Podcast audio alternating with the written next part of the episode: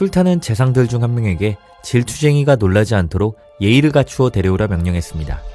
겁에 질린 질투쟁이가 앞에 나타나자 술탄이 부드러운 목소리로 말했습니다. 친구여, 다시 만나서 반갑소.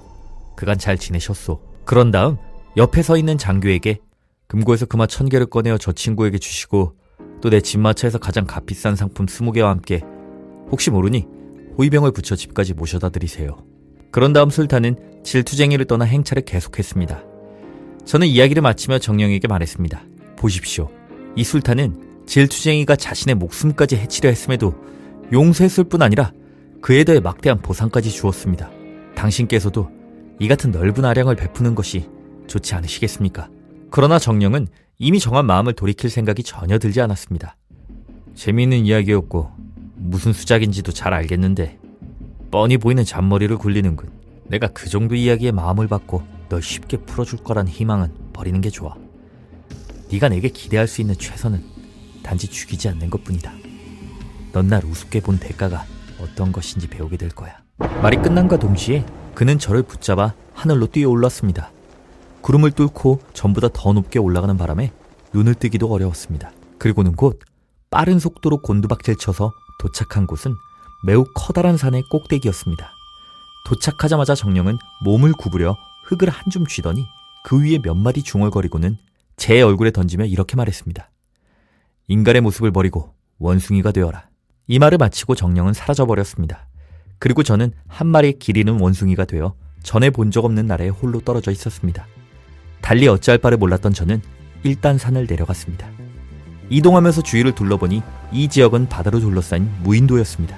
홀로 이곳에 갇혀 짐승의 모습으로 최후를 맞이할 수 있다는 공포심에 휩싸이기 시작했을 때 저 멀리 해안에서 0.5마일 정도 떨어진 바다에 정박해 있는 배 한 척이 눈에 들어왔습니다. 혹시나 그 배가 떠날까 하는 마음에 재빨리 해안으로 달려가 주변에서 쓸만한 나뭇가지를 꺾어 바다에 뛰어들었습니다. 파도로 헤치며 배에 가까이 다다르자 모든 선원들이 가판 위로 나와 신기한 표정으로 저를 지켜봤습니다. 아무래도 바다 위에서 나뭇가지로 노르젓는 원숭이는 어디서도 본 적이 없었을 테니까요. 곧 선원들이 내려준 밧줄을 잡고 배에 오르자 들리는 그들의 대화 내용에서 제가 굉장한 위험에 빠져 있다는 사실을 깨달았습니다. 왜 지켜보고만 있는 거야? 저 원숭이 놈을 바다에 다시 던져버리라고? 음, 그보다 저놈의 머리를 때려 죽이는 것은 어때? 간단하게 제가 활로 쏴버릴게요. 뱃사람들은 각종 미신에 굉장히 예민한 편인데 원숭이는 그들에게 매우 불길한 존재였던 것입니다. 제가 두려움에 떨며 가까이 있는 누군가의 옷을 꽉 쥐지 않았다면 아마 그대로 저는 목숨을 잃었을지도 모릅니다. 그러나 다행히도 이 배의 선장은 자신의 옷자락을 쥐고 공포에 떨고 있는 원숭이가 너무나 가여웠던 나머지 모두에게 제자리로 돌아가라 명령하고는 이렇게 말했습니다. 이 멍청한 놈들아, 이 작고 귀여운 원숭이가 무슨 대단한 힘이 있어서 우리에게 큰 해를 끼치겠냐? 이제 이 녀석은 내가 돌보는 녀석이니 허튼 짓 하는 놈은 선장의 명령을 무시한 것으로 간주하겠다. 저는 이 마음씨 따뜻한 선장 덕분에 배 위에서 안전하게 지낼 수 있었습니다. 우리는 50일간의 항해 끝에 꽤 거대한 규모로 보이는 도시에 닻을 내렸습니다.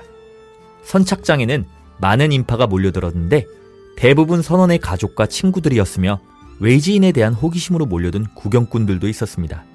그러나 그 중에는 정말 특별한 사람들도 있었는데 그 지역을 다스리는 술탄의 명령을 받아 하선하는 상인들을 찾아온 관리들이었습니다. 관리들의 앞을 지키고 서 있던 장교가 입을 열었습니다. 우선 술탄께서는 당신들에게 환영의 뜻을 전하셨소. 더불어 곧 당신들에게 요청할 내용이 조금 이상하게 들릴 수 있어서 미리 설명을 좀 드리겠소. 얼마 전 우리 왕국의 대제상이 운명을 달리하셨는데 그분은 위대한 서예가로서 명성이 높은 분이었지. 우리 술탄께서는 그의 자리를 대신할 만한 재능을 가진 명필을 찾기 위해 왕국 곳곳에 사람을 보냈지만 끝내 찾지 못하였소. 그러나 술탄께서는 아직 희망을 버리지 않고 이곳까지 우리를 보내신 것이오. 다들 여기 우리가 가져온 두루마리에 아무 문장이나 한 줄씩 써주시오. 혹시 모르지 않소. 당신들 중에 대제상의 자리를 대신할 만한 인물이 있을지 말이오. 상인들은 차례대로 두루마리에 몇 줄의 문장을 썼고 모두 다 썼을 때쯤 저는 앞으로 나아가 두루마리를 빼앗아 들었습니다. 처음에는 모두들 제가 그것을 바다에 던져버릴 것이라 생각하고 당황하여 붙잡으려 하였으나 제가 마치 사람처럼 조심스럽게 두루마리를 들고 무엇을 쓸지 고민하는 것을 보고는 너무나 신기한 나머지 조용히 지켜봤습니다.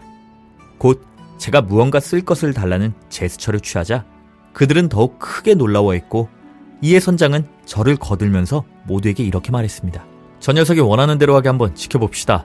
관리들은 불안해하면서도 한편으로 글을 쓸 줄 아는 원숭이라면 너무나 굉장한 발견이기 때문에 그대로 상황을 지켜보기로 했습니다. 곧 군인이 건네준 펜을 들어 아랍인들 사이에서 사용되는 여섯 종류의 서체를 모두 사용하여 술탄을 칭송하는 시를 써내려갔습니다. 모두들 살면서 한 번도 본 적 없을 정도의 아름다운 저의 글씨로 인해 두루마리에 써있던 다른 상인들의 글씨들은 모두 완전히 빛을 잃어버리고 말았습니다.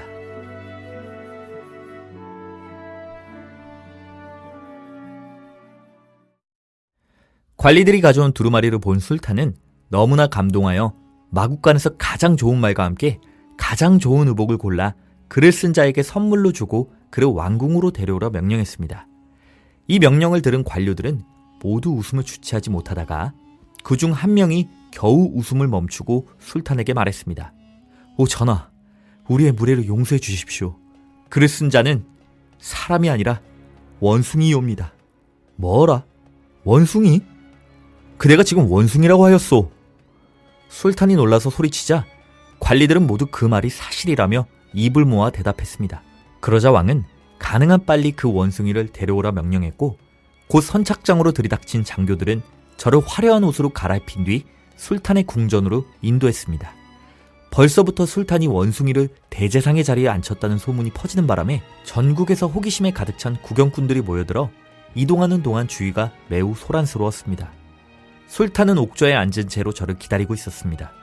사람의 계급을 알아보고 술탄을 다른 사람들과 구별할 수 있는 원숭이라면 모두 놀랄 것이라는 생각에 왕실의 법도에 맞는 예를 갖춰 술탄을 향해 세 번 절한 뒤 그의 발 앞에 엎드렸습니다.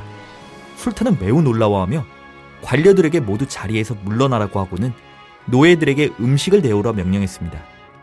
저는 이번에도 예를 갖춰 조심스럽게 바닥에 입을 맞추고 일어나 테이블에 자리를 잡고 최대한 격식 있어 보이는 모습으로 식사를 했습니다.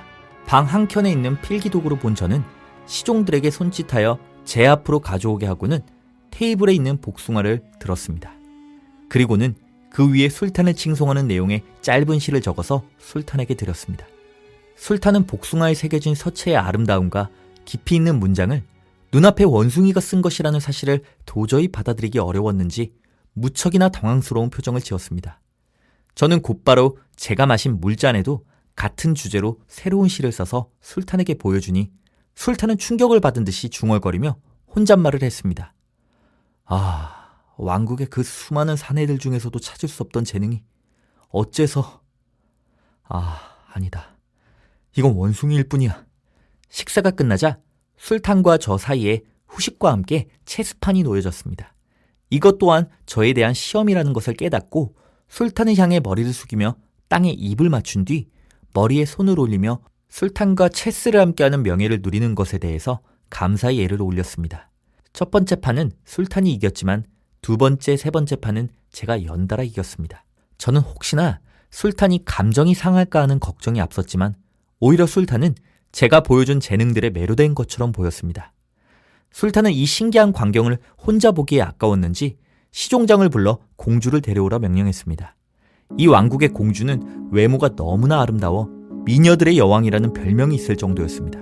제가 있는 방에 도착한 공주는 과연 그 별명이 아깝지 않았습니다.